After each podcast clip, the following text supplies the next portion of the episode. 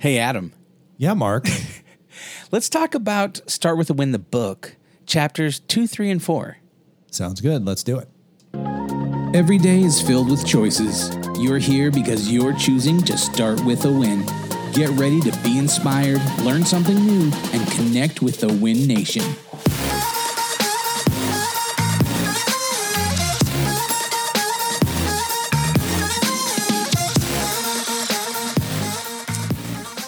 Oh, we got a little bit of that Start with a Win book dance from Adam Contos. Was that a drone in your hands? that was a drone. It's the What is that? The drone dance? that's that was the drone dance. You had the book, you know, I had the drone. Nice. The Mavic Mini. That looks like fun. Can you fly it between your face and the, the camera here on the? Uh, that would probably not be advised. I might like chop up my face or crash it into the, the camera. If you're not watching this on YouTube, head over to YouTube and watch this ridiculousness. yeah, we're uh, we're talking about. I mean, I had the book, the book dance. We've been talking about the book dance. That's right. I do Yeah. a lot more of the book dance. But hey, our, our you want to talk about the book today? I right? do. You know, it's you know, as we kind of lead up to the book coming out this fall, you know, I think it's just I think there's a lot of great lessons that we can kind of share with people and uh, get them excited to pre-order that book and uh, maybe order a few for their friends because all the proceeds of this book go to the Children's Miracle Network hospitals, and so it's just a great way for you to help out some kids and get some great content at the same time. So That's right. Who doesn't love helping kids? When we sell a book, author proceeds from that book sale go to Children's Miracle Network hospitals. I look forward to writing that check. So uh, Wiley Yeah. Publishing will send me a check, and then uh, we'll turn it right around, and Children's Miracle Network hospitals will benefit. Uh, as a whole, uh, usually Children's Miracle Network hospitals is a great. It's a great charity for everybody to begin with. Um, it puts your donations actually in your local market. But what I've done is I want to. I've set this up so it kind of disperses throughout all of their hospital network. So That's awesome. Help, help everybody. But anyhow, um, yeah, this. uh, So chapter two is really kind of a foundational aspect for Start with a Win because. What we talk about is, uh, and the title of the chapter is your, Our Missions Set the Playbook. Because everything we do creates a memory it's programming for a brain and you got to think of your brain like a computer and ultimately when we have a struggle in life we reflect on those things that are within our brain within our memory you know in our computer upstairs there and try to figure out an answer to those. And those answers are the result of programming that we give ourselves. The programming is from successes, it's from failures, it's from education, it's from intimidation, it's from feelings, from mm-hmm. interactions, things like that. But ultimately, that's the foundation for how we start winning is understanding that what we put in our head is how we will react and we need to dictate and understand those different parts of our lives. So, it's pretty interesting when you start looking at it that way. Yeah, and I think too, it's like um, just that idea that our our brains um, can't separate fact from fiction a lot of the times, right? That's when you sit, you watch a scary movie, you get scared. When you watch a sad movie, you get sad. Or one of those amazing uh, Olympic Johnson Johnson commercials, you're crying. You know, it's so sweet. But none of that's real, right? This stuff isn't actually real, but our emotions are just responding to what we're putting in. And so I think it's so important, right? To if you're putting in good stuff, that the the right things are going to come out. If you're putting in the right thoughts, the right emotions are going to come out. Exactly. And it's it's really important for us to understand, Mark, that we don't want to just I mean, you don't want to have an easy life. And everybody's like, I've had a hard life and I'd rather have an easy life. But the reality is you need to experience all of life. You need to experience um, successes. You need to experience failures. Why? And I talk about this in the book. Um, what is a what's a failure? A failure is a learning opportunity. What is a challenge? A challenge isn't a burden on your shoulders. A challenge is an opportunity for you to either create a success or create a learning moment. So, how do we take and look at everything that we're doing in life? Like, for instance, um, I talk about the day I went to Marine Corps boot camp. And you've seen it in the movies. Everybody's seen different movies where you get off this bus and you go stand on a yellow footprints and they're Let's yelling go, at you maggot! Line up. Pretty much. Yeah, I mean that's it. You get off this bus at Marine Corps Recruit Depot, and they're yelling at you. What are they doing? They're intimidating you. They're mm-hmm. trying to intimidate you. I mean, there's there's really no finer specimen on this planet than a Marine Corps drill instructor. I mean, their mm-hmm. uniform's perfect.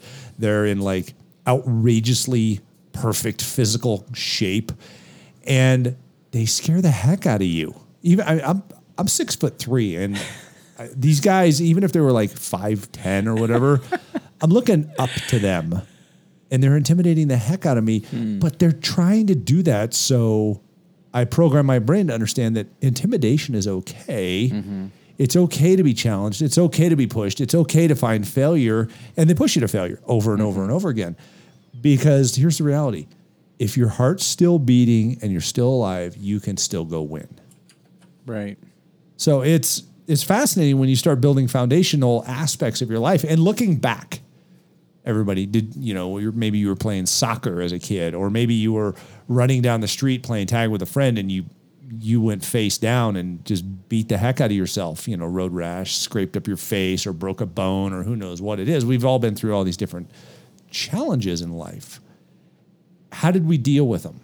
Yeah. How did we deal with them?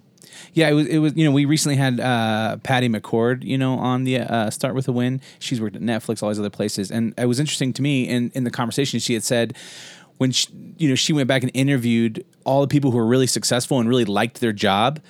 They were people who had overcome difficult things, and you know, as a team too. Like when you overcome things with your team and you do something that's difficult, you find reward on the other side of that. Exactly. And let me uh, let me throw at you two questions that we should be asking ourselves all the time because I know we're doing several chapters here, but chapter two is probably one of the longest chapters in the book. And then we get into so chapters one and two lay a foundation for for creating success. Uh, then beyond that, we have what's called the toolbox, which are all these different components or thoughts and processes that you can recognize in your life, like how I mean, fear, dealing with fear. Uh, that's one of the future chapters here we're going to talk about today. But um, ultimately, there's two two questions that you should ask yourself, and that is how do we create an environment in which people want to perform at their highest levels? Okay, I mean you have you have to create a trusting environment, an environment where it's okay to fail. And how do we unlock someone's potential instead of pushing them to barely get by? So, have you noticed that if you, you know, when it comes to somebody's performance, when it comes to winning, and maybe it's your own, if somebody pushes on you, you take your foot off the gas and you create resistance to that. But if they encourage you and you have that enthusiasm, you outperform even what you would have done if they were driving you hard. Right. So it's it's interesting. Pushing on people backs them off. Getting in front of them and encouraging them to follow you increases their probability of success and their effort to do that.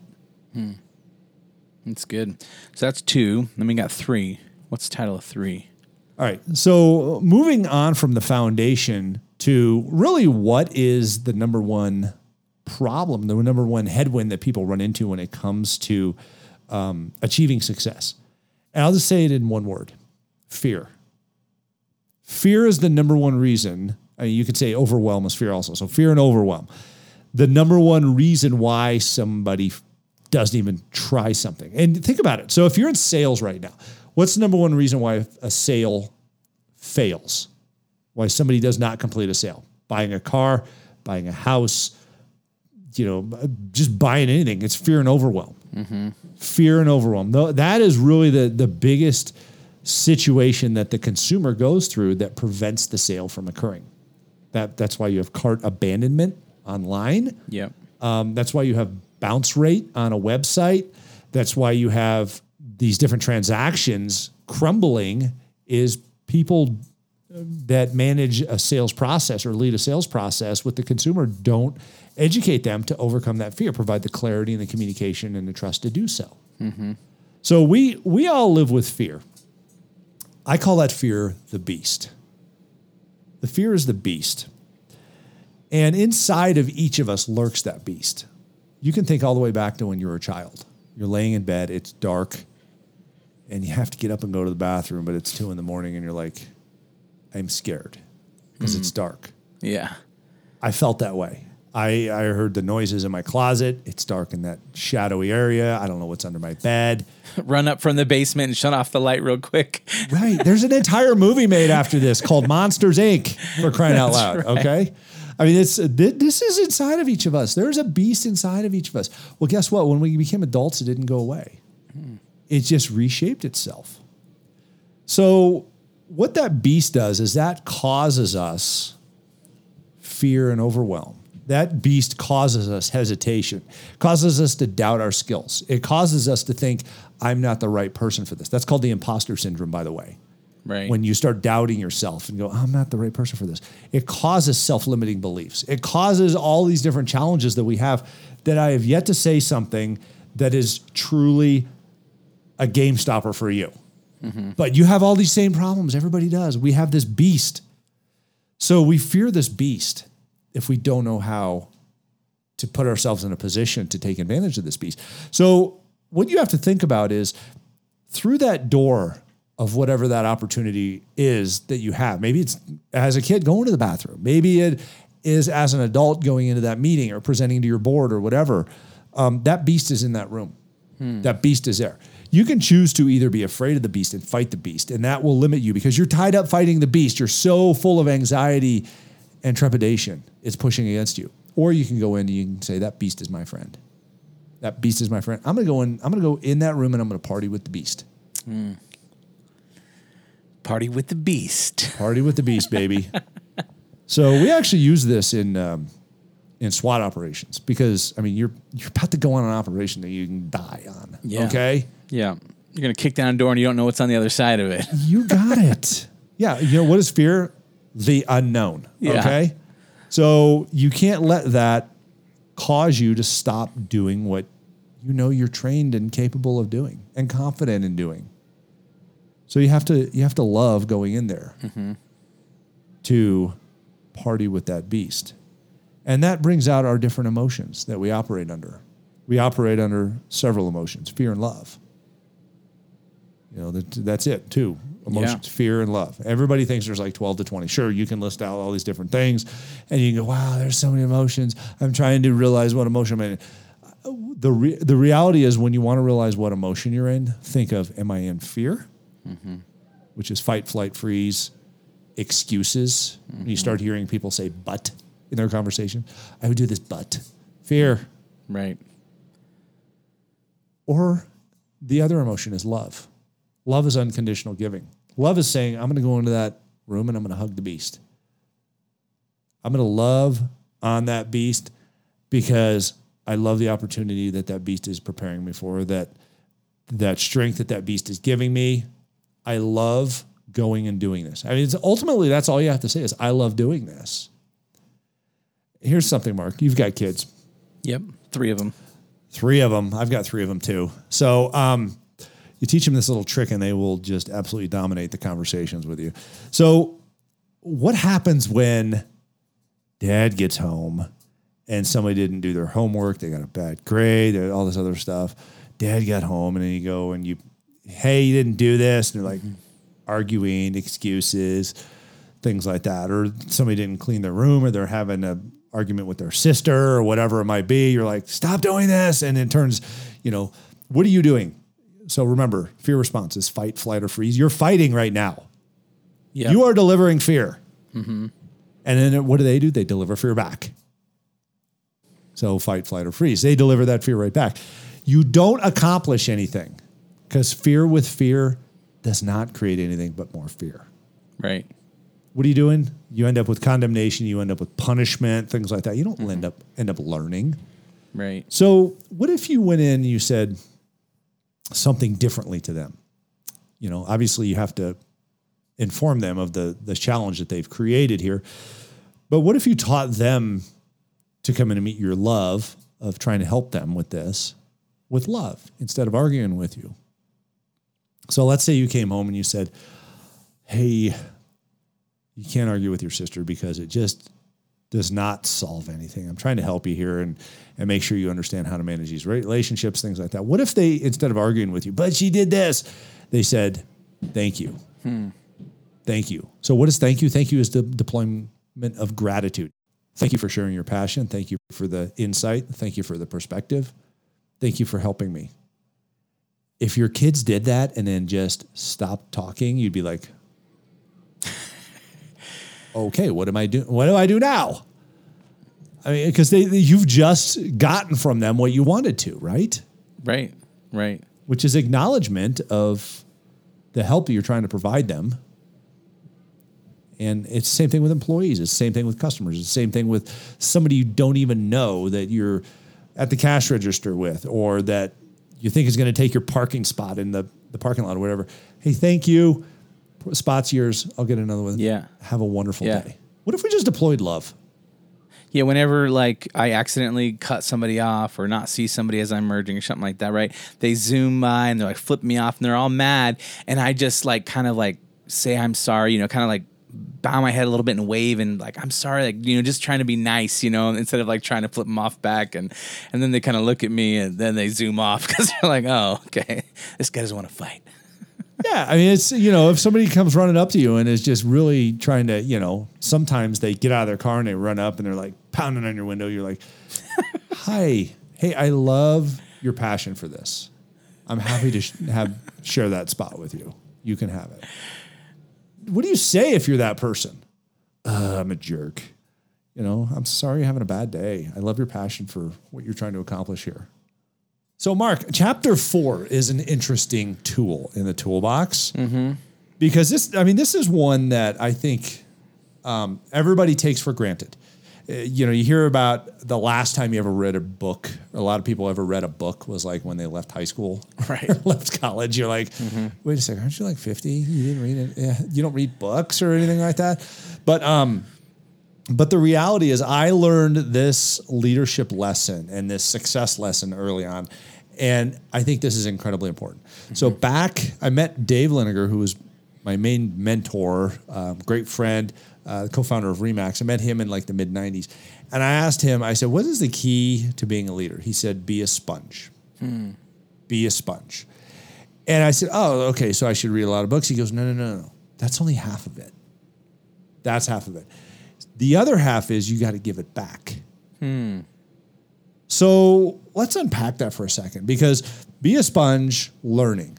What do people really want in life? They want to be better. Right. Okay. I mean, they, they want somebody to help them unlock their potential. That's really what a coach does is helps people unlock their potential. And we'll mm-hmm. talk about coaching later on in the book. But the reality is you don't get better if you don't learn. Right. So I have a saying leaders learn, learners lead. Leaders learn, learners lead. And I also have a quote in this chapter. It opens with this quote If you're not moving forward, you're losing ground. So, how do you learn? How do you move forward? You learn. That's the reality of being a sponge. Right. And then, how do you lead?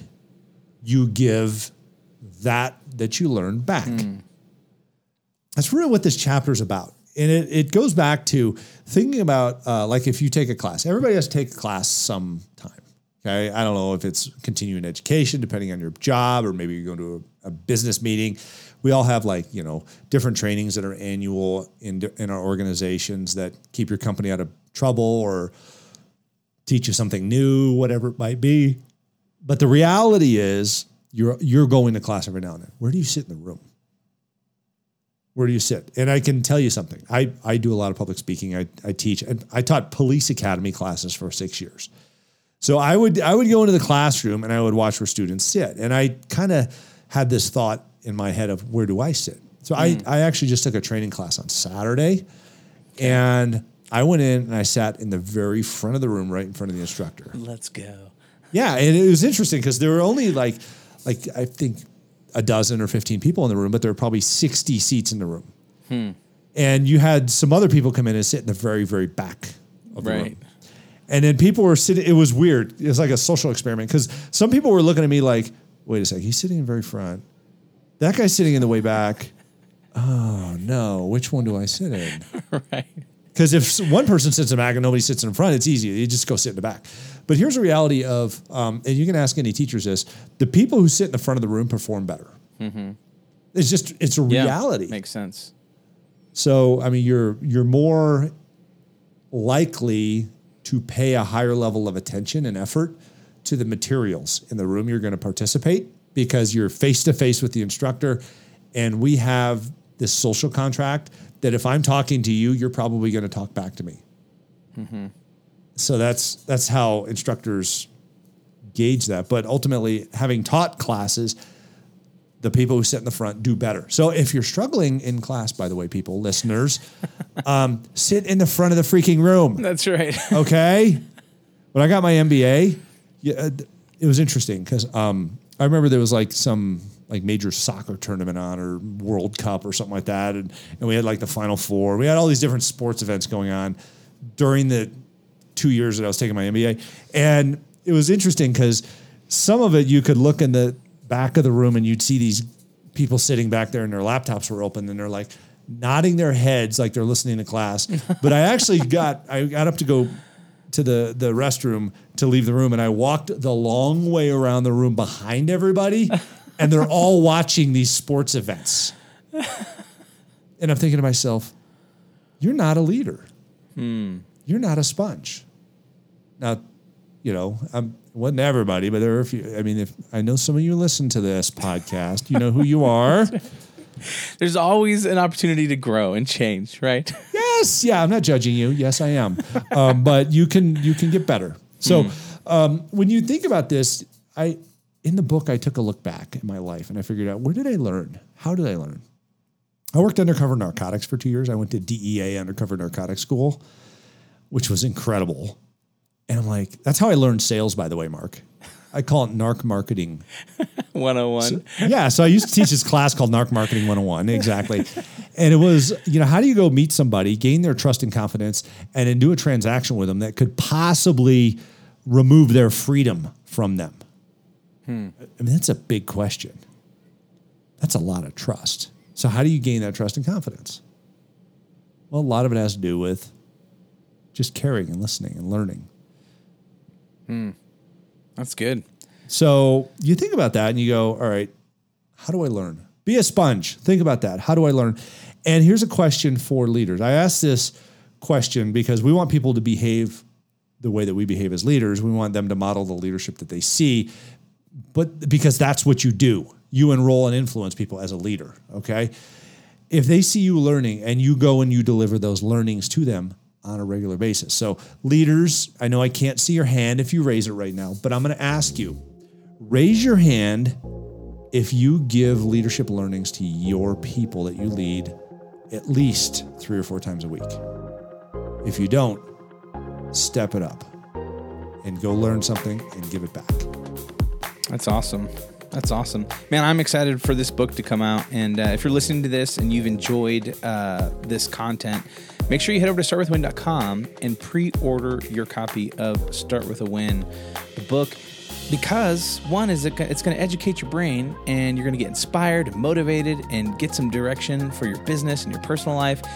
But also, by ordering the book, all author proceeds are going to go to the Children's Miracle Network hospitals, and you're going to be able to participate in doing some good.